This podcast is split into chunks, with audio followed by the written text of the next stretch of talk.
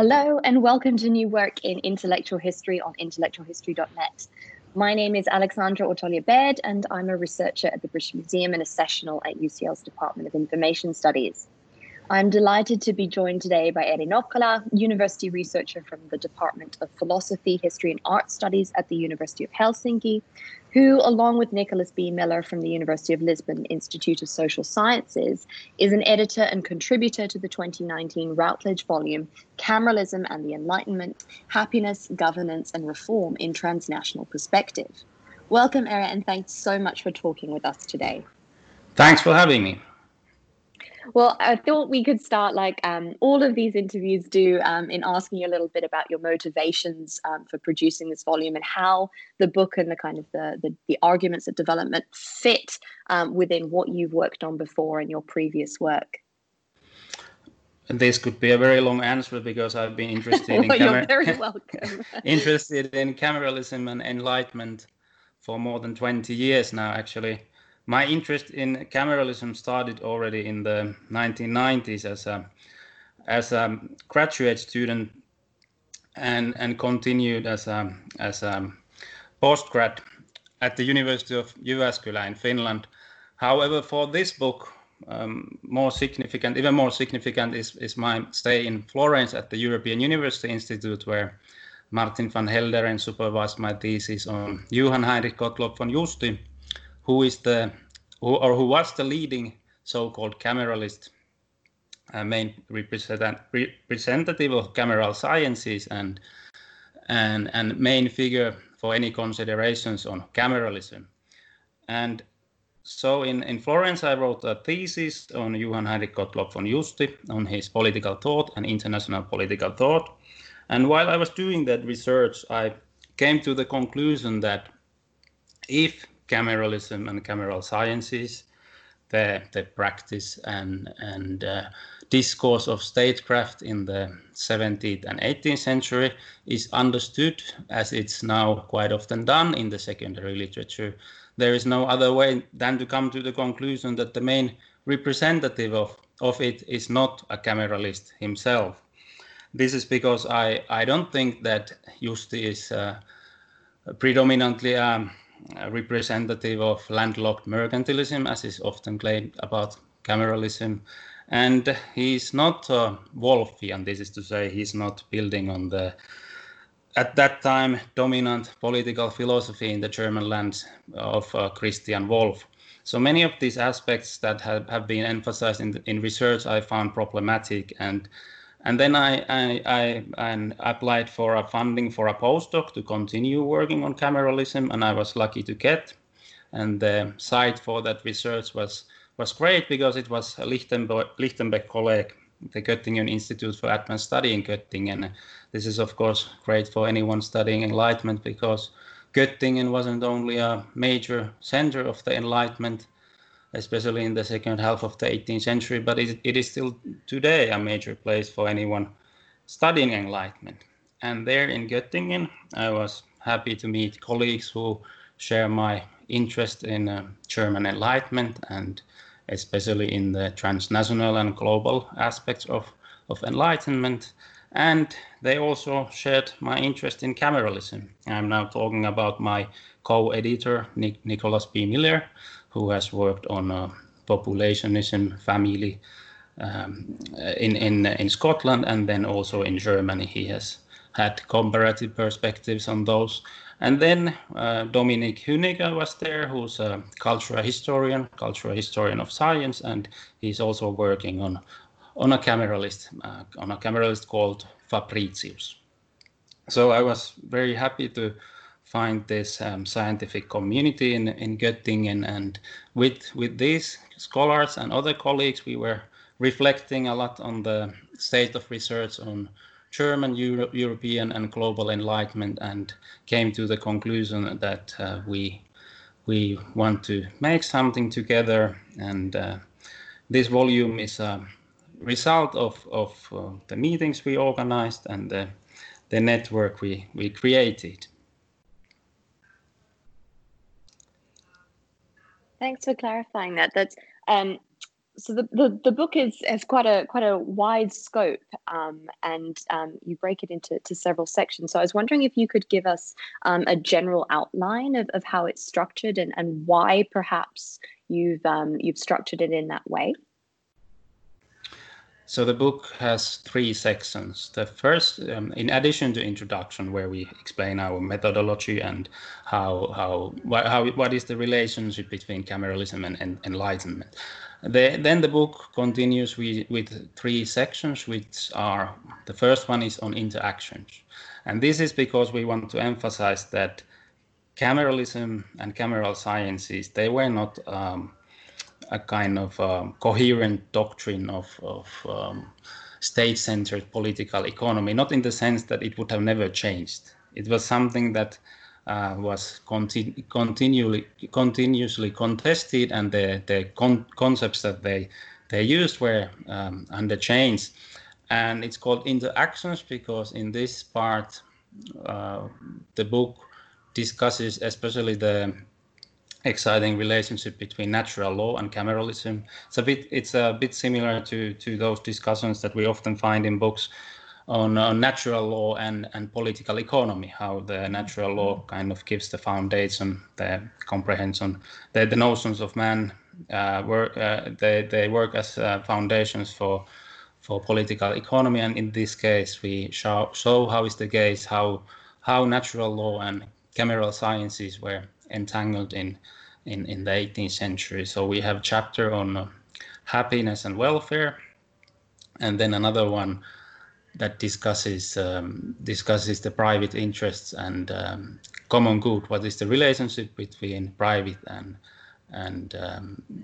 common interests in cameral sciences? Those chapters are by Lars Magnusson, who discusses the welfare concept, and then Hans-Erich Bödecker, who explores the Cameralists' views on private and common interests. Then there are two other chapters in this interactions part. One is by me, and it has the bit provocative title, A Transnational German, where I analyze Johann Heinrich Gottlob von Justi's texts on international relations and international commerce in particular, and I come to the conclusion that, unlike often claimed, Justi was not a simple defender of protectionism. Often it is claimed that Cameralists were, almost all of them were protectionists, but at least for some time Justi entertained ideas that Prussia, in whose interest he was writing at that time, could have become a grand commercial republic with its own fleet. This fit together with Frederick II's plans. And then that part ends with a chapter by Koen Stapelbroek, who I believe is the first to discuss the Dutch translations of the main Cameralist Johann Heinrich Gottlob von Justi, and also translations of the other significant Cameralists, the Sonnenfels. The Dutch translations of them and the political and especially international context of those translations. This part, these two last chapters by Kuhn and me, they are, I find them important because we are able to show that Cameralists were not only interested in inner politics, but they were interested in contributing to much broader discussions, and they are interesting from the viewpoint of international political thought. So this is the first section, which has to do with interactions between natural law and international politics and Cameralism. Then we have the second section, which we call widening perspectives, because in that section we are trying to open up the research that is being done on Cameralism. And there we have a chapter by the second editor of the book, Nicholas B. Miller, and Nick, in that chapter, analyzes Cameralists' views on populationism, and he is able to show that Cameralists were also comparativists, which is often not recognized. Then there's the next chapter in this section is by Richard Hölzl, and Richard is an environmental historian, His chapter is on environmental history of ideas, and he especially discusses the human interface, human interface nature relationship in cameral sciences and among the Cameralists, especially in the 18th century. So the Cameralists quite original views on the human nature interface. It might not be known to many listeners that actually the first ones to write more extensively, or the first ones to use the concept of sustainability were the Cameralists. They talk about nachhaltend, so nachhaltigkeit is a concept that they use, so they are quite fascinating in this respect as well. And then the third section of the book, where we want to show how these ideas of the Cameralists, which were not necessarily any coherent economic doctrines, how they were disseminated and how was their local mediation in various contexts. This section is it's quite agent focused, so we show how not only the ideas but people travel. The studies are on Lombardy, where you Alexandra have written on Cesare Beccaria, and this is a particularly interesting case because Cesare Beccaria had a chair in Scienze Camerali. So when we are extending our interest on cameral sciences beyond the Germanic lands, the Italian, the Lombardian case is particularly interesting. Then there is a chapter by Adriana Luna-Fabritius, who elaborates on the Spanish context and the Bourbon reforms, especially on the translations of books that were on so-called police sciences. Danila Raskov has a chapter on the Russian dissemination of Cameralist books. These are mainly related to Catherine II's reforms in Russia. And then Alexander Mendes Cunha elaborates on the Portuguese reception and takes the interesting case of Sousa Coutinho in Portugal, and he's able to show that unlike often, Sousa Coutinho shouldn't be only diplomat Rodrigo de Sousa Coutinho shouldn't only be interpreted in relationship to Adam Smith, but he also had gained knowledge of cameral sciences to certain extent, mediated by his experiences in Italy. Another case of mediation is Königsberg, and how Kant responds to the challenge of Cameralists, let's say. So this is the third section of the book.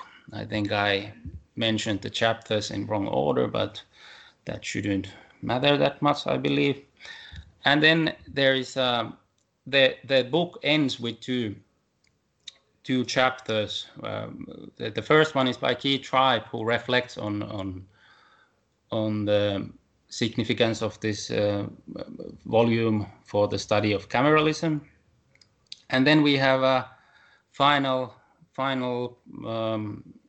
chapter, or actually an epilogue, by Anthony J. Lavopa, who reflects on the stakes of this volume for the broader framework of intellectual history and Enlightenment studies in general. So this is how we bring the studies on Cameralism and the Enlightenment studies together and show how Cameralism and Enlightenment interact.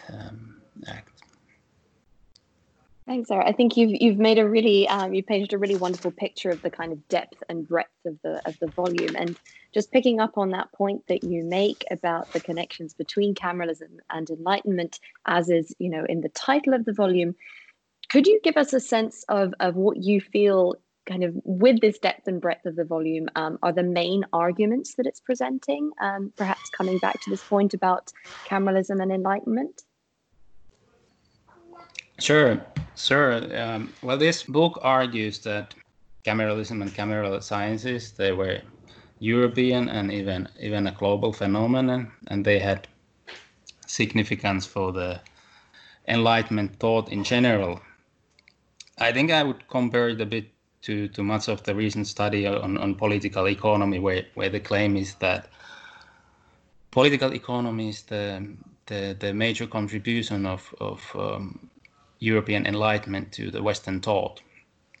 And often when this is being discussed, the focus is on let's say Anglo-Saxon and French political economy. And with this volume, we try to decentralize 18th century political economy and show that also these cameral sciences in their more academic form and with the changes that takes place in the cameral sciences play a role, a significant role in the Enlightenment, in the practice of statecraft, in the Enlightenment reforms.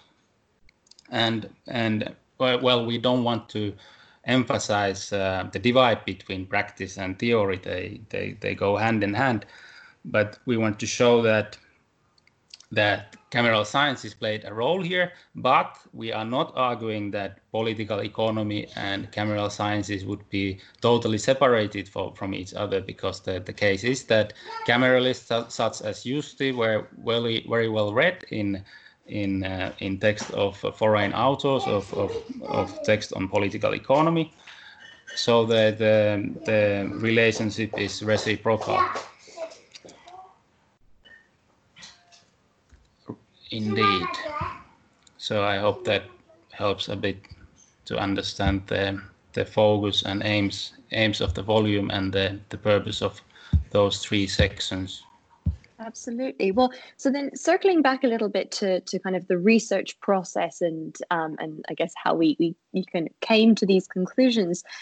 Is there anything that you found particularly interesting or surprising that you'd like to share with listeners when you were either conducting your own research for your chapter or when you started really putting the chapters together? So this kind of synthesis and whether that revealed something that was really new to you or kind of took you by surprise.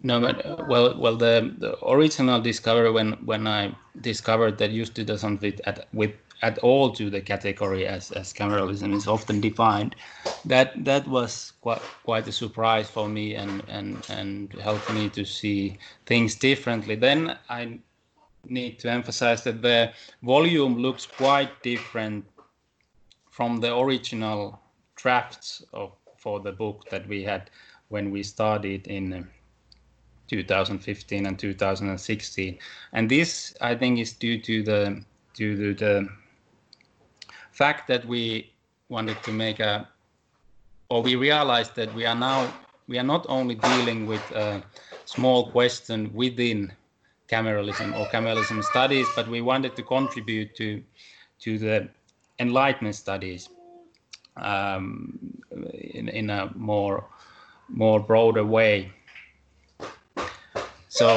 So we recognize the stakes of reinterpreting Cameralism for the broader intellectual history of the Enlightenment. I would say it like that. So this was something that was a big part of the process. But what is exciting at the moment and very interesting, that when you look at the field of Enlightenment studies, and when you look at the field of studies on Cameralism, both are in a very exciting phase, because there are plenty of disagreements on very foundational questions, already in the meaning of the concepts.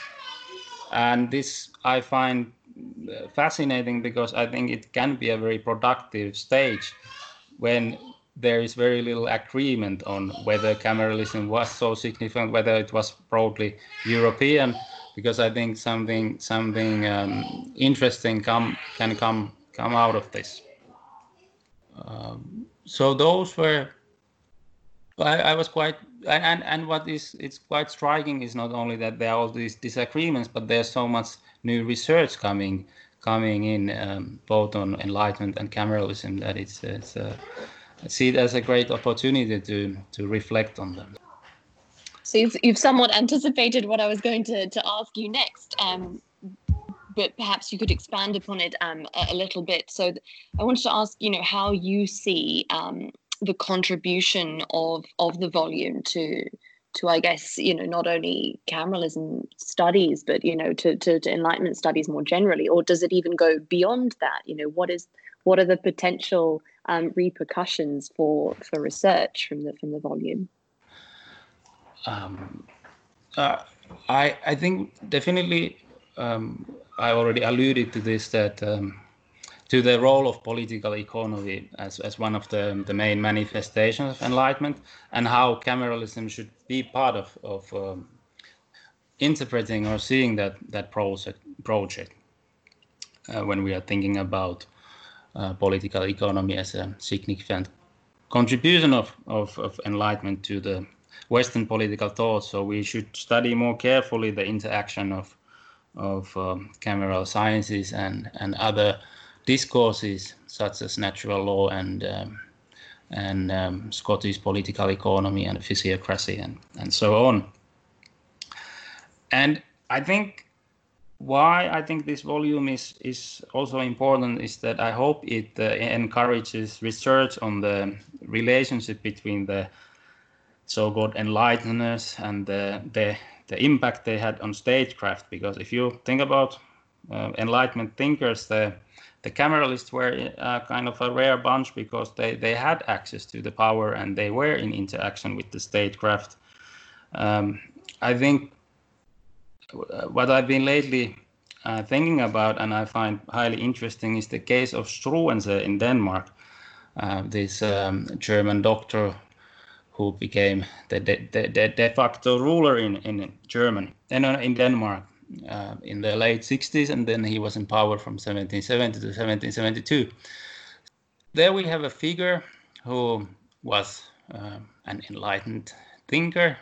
He knew Spinoza very well, and he was fascinated by him. He read the French materialists, but it's a lot less known that he was well versed with the Cameralists. He knew the Cameralist literature. So if you look at the hundreds of reforms he made, of course there are such reforms as abolishing the torture and so on. So I assume that it's rather inspired by Beccaria and similar thinkers. But then many of the reforms that he did were inspired by Cameral sciences and Cameralist literature. So I hope that in future there will be more studies on the relationship of Cameralism and Enlightenment reforms in a more comprehensive way, let's say so. And we do have many of these in this volume. Thanks, Ere. Yeah, no, so then kind of narrowing that a little bit. What do you think those who are reading, so I'm thinking especially, so you've got researchers, but also students might well be reading this kind of type of volume. What do you think that they're going to be taking away from them, from this that's significant to them? So not so much changing the field, but, what are those takeaway points that the reader of something who's perhaps not very, doesn't know Cameralism particularly well or hasn't read much about it, what do you think that they'll be taking away from the volume? No, I think it could be very interesting for students and other readers what comes to the methodology of the book. It's inspired a lot by the most recent developments in the German scholarship by scholars such as Martin Giel and Hans-Erich Bödecker. So how to study intellectual history as kind of social or cultural history of ideas. So for students of intellectual history, this could be a way of widening the perspectives in what comes to methodology and becoming familiar with most recent approaches that are quite well represented in Germany at the moment. Then I think there are many concepts that are interesting to broader audience, such as welfare. Then the idea if that that the welfare state, for instance, could have its origins in these 18th century discussions on common good by the Cameralists, for instance. I also think that the book is of interest for anyone interested on intellectual history in terms of history of political or economic thought. And I think it's interesting also for historians of science, because it deals with also with the disciplinization of cameral sciences and the change of the discourse. And there a fascinating paradox seems to be that in an era in which the pursuit was to create a university discipline based on political economy, the greater the push for disciplination was, the more divergent political economy became. I think, and the volume is interesting also for anyone who wants to take a look on the dissemination of ideas via networks, dissemination of knowledge, how ideas change when they are taken from one context to another. So that would be my answer to that question. Thanks, Sarah. No, that's, intellectual historians are no strangers to paradoxes, so I'm sure that will resonate with many listeners. So before we finish, and we're taking up so much of your time already, but could you just give us a glimpse into what you're currently working on and perhaps where you see this research on Cameralism going in the future? At the moment, I'm working in a project together with Kari Saastamon and Adriana Luna-Fabritius that focuses on cameral sciences as a European political science. So the focus is on the political aspects of cameral sciences, and this is a reaction to the views that cameral sciences would have been only propaganda of the princely chamber, or they would have been an escape from administration to politics, as it is often claimed. If you look at the Cameralist literature, there are basically three types of books in the 18th century when cameral sciences become academic. So there are books that are on what would be called nowadays natural science. You have books on forestry, and you have books on mining, and so on. Then you have the books on poli-sci, which could be anachronistically and a bit wrongly called administration. Actually, it meant that how to organize the state in terms of producing happiness, how to exploit and enhance the resources of the state. Most of the books on poli-sci had to do with economic policy. Although social policy, of course, played a big role there as well. And then you have this third group of books that the Cameralists write, and I think not at all enough attention has been paid to these books.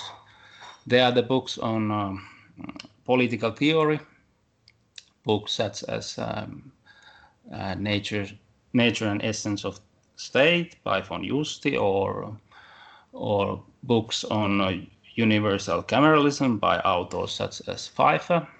So my focus is now to study these books by Cameralists on political theory. And my hypothesis is that they are much more political, and they advocate contingency than has been often earlier assumed. And I'm doing a comparative study, because I'm not only interested in these German writers, but I'm also interested in the Swedish writers, such as Anders Berg, who published on cameral sciences. Anders Berg had the first chair in Uppsala already in the 1740s. And the Swedish case is particularly interesting. I know that there are scholars working on doing great research on Swedish cameralism, such as Lars Magnusson and Carl Wenelin.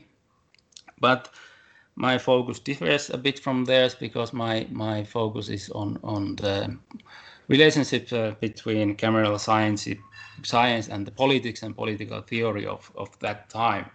The Swedish case is of great interest because in Sweden, the case can definitely be that the cameral sciences would have been princely propaganda because Sweden at that time had a particular regime. It was ruled by the estates. And for instance, this Anders Berg was very enthusiastic supporter of the so-called Hat Party. So in the Swedish case, my aim is to look at what is then the relationship between these cameralists and cameral sciences and the politics of the country. So that is my part of the project that I'm, or my project of this more wider project that we are doing together with Adriana Luna-Fabritius and Kari Saastamo.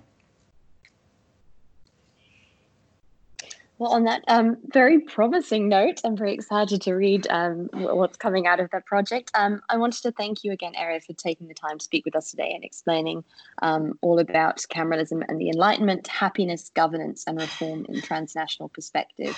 So thank you again, Ere. Thanks to you. It was a great pleasure.